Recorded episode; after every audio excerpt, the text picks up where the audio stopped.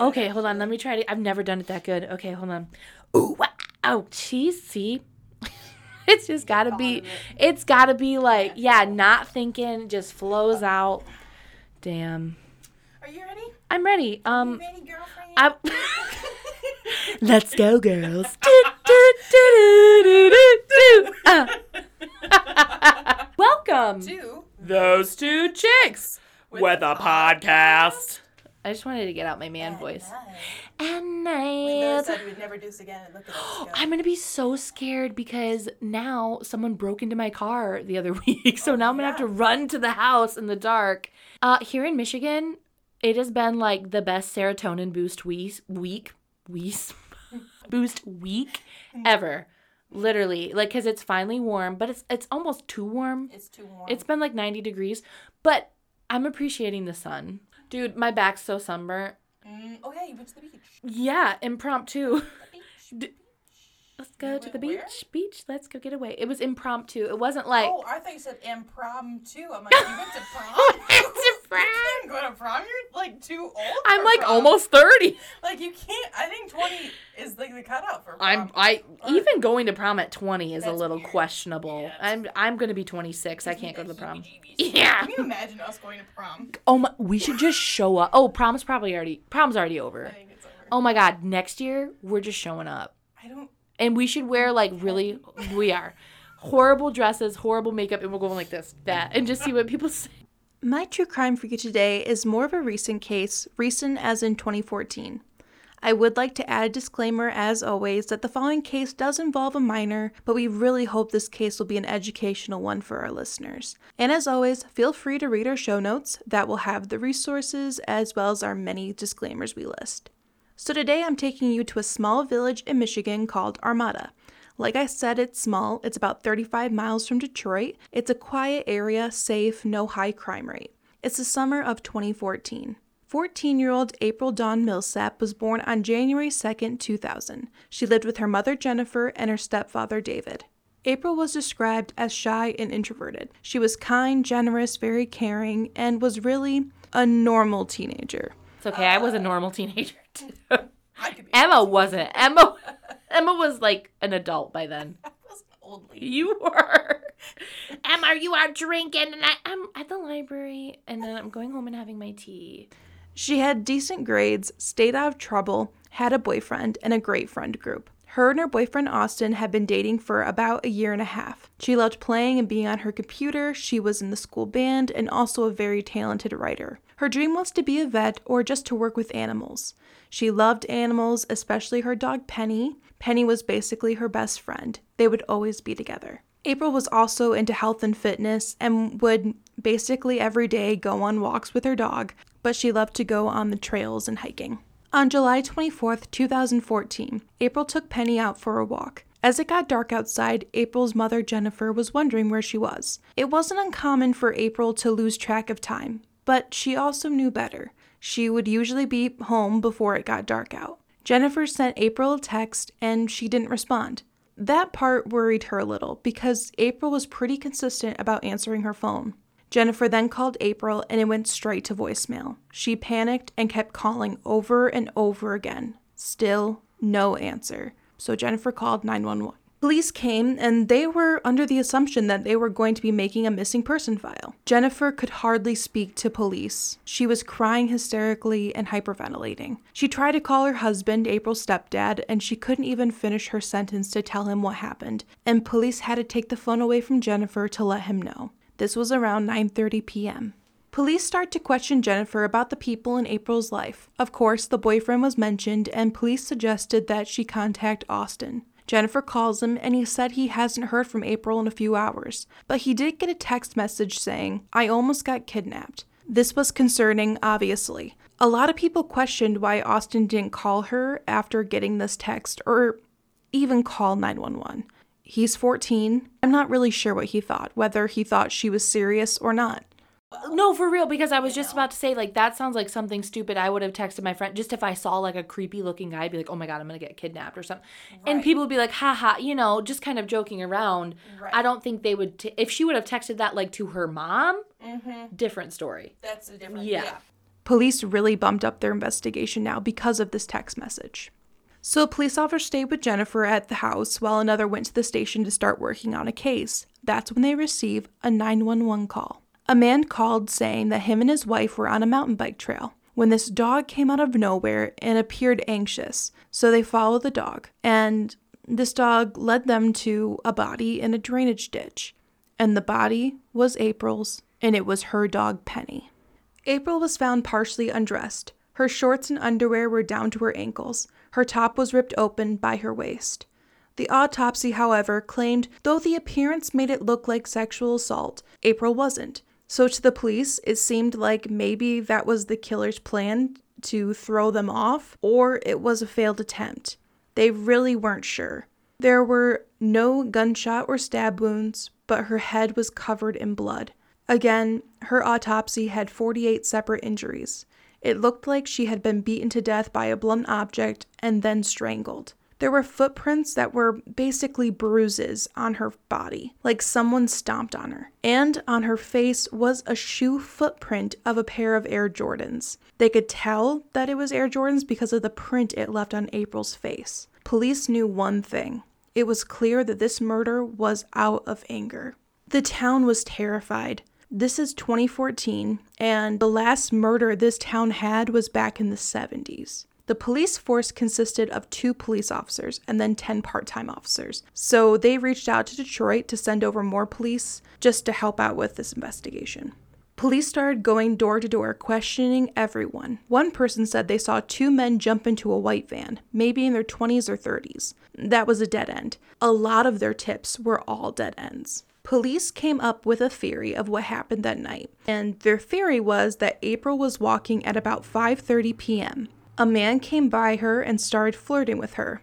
April turned him down and she walked away, text her boyfriend. And then a little while later, the man came back more aggressive and then he killed her. Police couldn't find April's phone. That was still missing. They looked everywhere, but the phone company was able to track her GPS to a certain location. So police went to ask the community, again with this new information, if they saw April or anything suspicious in this now specific spot on the trail. A man came forward and said he saw a young girl that could have been April and a man on a blue motorbike. They took this new information to the public. They were now searching for a man on a blue motorbike. And at this point, they were also able to find April's phone, meaning the killer took it with them to discard it was somewhere else. When police turned the phone on, they found out that April had her fitness tracker running at the time of her murder. It showed not only her location on this trail, but also the pace she was going. Compared to the text that she sent to her boyfriend, April's pace sped up, going the opposite direction like she was going home. The man must have followed her. The phone app does freeze and moves around a lot. To the police, this must have been her struggle. The phone moves to her location that they found her body, and that's when they see the phone leaving the scene but the pace sped up, not walking or running, but as fast as a motorized vehicle. That the trails aren't wide enough for a car, but a motorcycle, yes. Police were stationed at every entrance and exit of this town so that no one could enter or leave without talking to the police. A lady drove up and police asked her if she knew anyone with a blue motorbike, and she said yes, her neighbor does, but she hasn't seen it in a few weeks. It then clicked for her and for them, and the lady gave them their names. Her neighbors were a father and son that were both na- had the name of James Van Callis. James Sr. was a 66 year old man. I don't think he had a wife, it was not listed. And James Jr. was a 32 year old man who had a three year old son with his girlfriend Crystal, who also lived with them. Police wanted to look into both of these men, and they found out that they both had criminal records. James Jr. had breaking and entering and drug charges. James Sr. was a registered sex offender and actually a repeated defender on a sexual assault charge with children under the age of 13. Police went to their house and discovered they had marijuana, so they ended up arresting both Jameses. Now, police didn't tell them they were why they were arresting them besides the marijuana charge, and they made sure they didn't talk about April. They wanted to make sure they didn't get rid of any evidence, etc., but the marijuana was kind of a blessing in disguise for them. So while the two men were in custody, police go to speak with their neighbors. Neighbors confirmed that James Jr. owned the blue motorbike, and that they haven't seen it in a while. Police also went through their home and looked everywhere but couldn't find the bike. They did find a bike helmet and bike gear. They took DNA samples to send in, but there were no matches.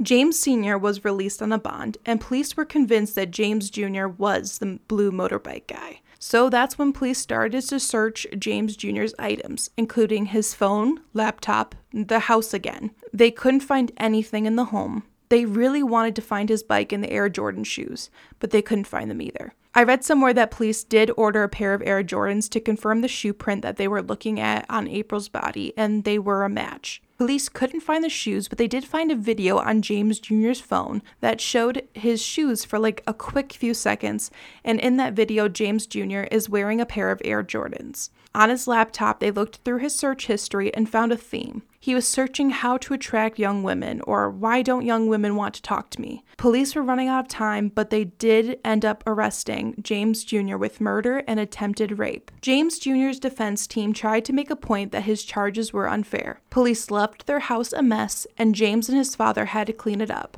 James Jr.'s DNA was not found on April's body. A theory that has been thrown around is that maybe James Jr. was wearing biker's gloves that are usually leather, or just biker gear in general that covered up his skin. So, really, April's DNA would be on him, but not his DNA on her. Again, that's just a theory. We don't know what he was wearing that day, except possibly the shoes. Police believed that the blunt object that was used to kill April was a biker's helmet. Again, James's defense came with that there were no bike tire tracks on the trail, and this detail does have conflicting facts. A witness was two people that were riding their bikes on the trail and they said they saw James and April. To them, they looked like a couple that maybe were having an argument. James seemed angry and April seemed nervous, but to strangers, they didn't want to get involved. That's when they called another witness, and that was James Jr.'s girlfriend, Crystal. Crystal said on the night of April's murder, James Jr. left the house on his bike at 4:30, 5 o'clock p.m. He got home at 9 p.m. Everything was fine between the two of them. They went to bed, but Crystal woke up at 3 a.m. and James Jr. wasn't there. He did come back, but he was washing his shoes and helmet with hand sanitizer. He said it was because he spilled oil on them. To this day, we don't know what he was doing. Apparently, when police were going door to door, James Jr. pulled Crystal aside and said he messed up and that he needs her to stick by him. Also, if anyone asks, he was wearing his trainers that night, which was weird because Crystal thought he was wearing his Air Jordans. This was odd for Crystal, and she was obviously concerned, so she goes to look in his backpack and found a hoodie with grass and mud all over it. And there were also clumps of long hair. Now, this hair color did not belong to Crystal, but it could be a close match to April's. In 2016, two years later, the trial ended. James Jr. Van Callis was found guilty of all charges and sentenced to life in prison. James and his family believe that he is innocent and was framed. Apparently, during the investigation, police were able to talk to some witnesses to make a sketch of a man, and this man had curly hair and a shaved face. And James Jr. hair is short and he has a beard. A lot of people claimed he could have easily grown a beard and cut his hair. In 2018, he tried to appeal his sentence and was rejected and he tried again a few months later and was also rejected. That's interesting. Hmm. Because what if what if they were kind of fighting, or like the girlfriend wanted to get rid of him, was like, hey, but wouldn't he say like, oh, I don't know where my shoes are, or something? Where are the shoes? And Why are you washing your stuff with hand sanitizer? Even with all these things, I can't ignore the fact of what is your search history. If That's what I was about to say. mm-hmm. I'm not saying no one's loyal, but you know what? You have a girlfriend, you say how to attract young women, how to do these things, And- and, you just murdered a 14. Did he have the ch- did he have the child sex offender charges, or was that his dad? That was his dad. But sometimes that is something that can run in a family. If someone is exposed to it when they're young, it's such a weird thing because I, I actually just listened to this episode of My Favorite Murder a couple weeks ago where the big question um it was an apartment building. Sorry not to get off on a whole other story but there was a murder but there was also a serial killer in the building. And it's like was this murder from the serial killer or was it the father of the family? And the question was Is it possible for a murderer and a serial killer to be in the same place? Is it possible for a, a rape of a young girl and a murder to happen in the same town very near someone who's a registered sex offender or like you know it's a weird kind Well, of thing a lot of people thought that James Senior Mm-hmm. was overlooked quickly. well yeah Um, and not saying that he automatically had to have done this, right Just because he has the sex offender charges and a repeated one for kids under the age of thirteen. Mm-hmm. Repeated is April big. is fourteen. Yeah, and it's like one of those things. But you know what? He was just released on a bond.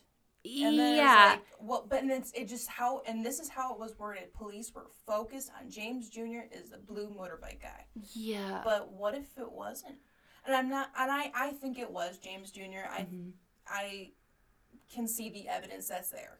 well they're both james And also, wouldn't little bike? james yeah wouldn't little james be like well my dad did you know my dad took where's my bike where are my shoes Exactly. And do, do you know what the dad looks like? Does Mm-hmm. the dad have curly hair and a clean face? No. Mhm. I don't know. That's weird. Mm-hmm. Because not everything has to be a huge conspiracy theory, because that's kind of where my brain goes like, was he framed? Did someone? And it, it's kind of more likely like, mm, he probably did it, you know? But that's one of those things where it'd be so hard to be on a jury because it's, you know, um, beyond reasonable doubt. And part of me feels like there And are some things that could be a little right. Doubtful. And something that was like for me, I was like, oh, I should look into that more. Were the tire marks? mm-hmm. But it was a bike trail. Yeah. So if people are consistently using this bike trail, Mm-hmm. you can run over. Is this a motorbike, like a motorcycle, or is this like a little scooter, or what is it? I it? Don't know. Because that's my other question. It's like a motorcycle that would have bigger tracks and be Right, very unless noticeable. They have, my dad has a, like a fat tire bike. okay. It's literally this big. Yeah. Like it's it's for mountain bike. Yeah. Like, so you have a lot of people that have different things, and also people Mm-hmm. are walking on this trail. You have animals on this trail. I don't know. That's kind of, and to me too. Obviously, he wouldn't drive his bike right to where he put the body. I mean, I'm sure he No. dragged the body a little bit and put it. Right. I think You know, where they found it. with his bike. It it's just too weird. gotten off of Uh, It's too weird. The shoes Yeah. gone, the bike gone, him acting weird. He did it. I think so too. That's Yeah. where, because at first I went into right conspiracy mode, and then Yeah. I realized, I'm like, Emma, no, let's look at these facts again. Mm-hmm. And I think he did it. I'm always in conspiracy mode. Yeah, I am. But that's what I'm thinking about too, because I'm like, oh no, because like where would the, ch- but like Mm-hmm. honestly, you're gonna put a body on a motorbike and Yeah. roll down there. No, you're gonna probably put it onto the side, You are. public area. That makes the most sense for mm-hmm. sure. And then get the hell out of there. Run back Right. to your bike and get out of there. exactly. Yeah. And that's where that pace sped up. Yeah. And they noticed that they were like, it's leaving the scene of crime, but now it's honestly April solved her own murder. E- yeah. She did She really did. with her fitness. That's kinda that was crazy. not on, we would not have known the time frame. God, that's horrible. I know. So That that, poor was, girl. I wanted this to be a very educational thing of Mhm. be safe. You Yeah. know, this isn't. I think we.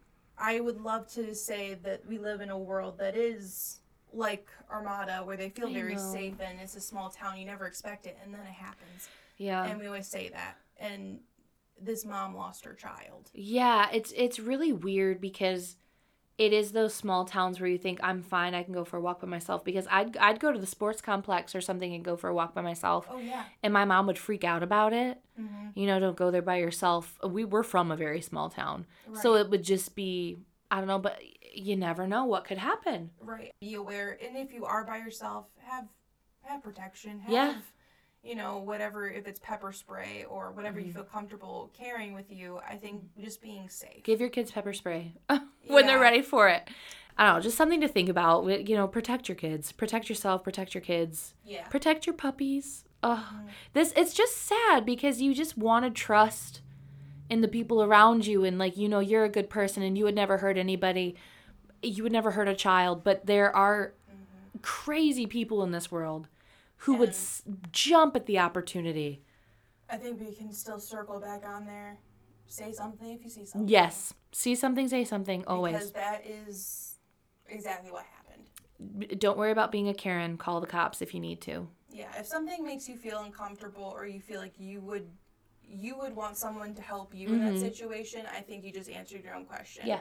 You know, trust your gut. I will say too, if if you're gonna kind of stick around for something like that, make sure you feel safe. Yes, absolutely. Also, Don't put yourself in that situation. That's what I mean. Like, if you got to call the cops, call the cops because never Yeah. put yourself in a position where But anyway, I wanted this to just be kind of. I mean, it was a it was a hard case to listen to that's to. really sad. it was It- really it was, sad. It was hard. Um. Also, before we go, I know this is we we kind of had a short one, but Fridays is, is going to be really long. Yeah. And then we finally have the Richard Hitchcock case coming out for you guys soon, and we're really excited about it. So um, we're gonna drop it on a random day. Mm-hmm. So keep your guys keep your guys' eyes open for that. Keep your eyes open. Keep it'll- eyes, ears. Nose, butthole all the above. open. Everything open. bye bye. Bye. We'll see you Friday. Man, that that was sad. I'm like, fuck. It's important. It's important. Thank you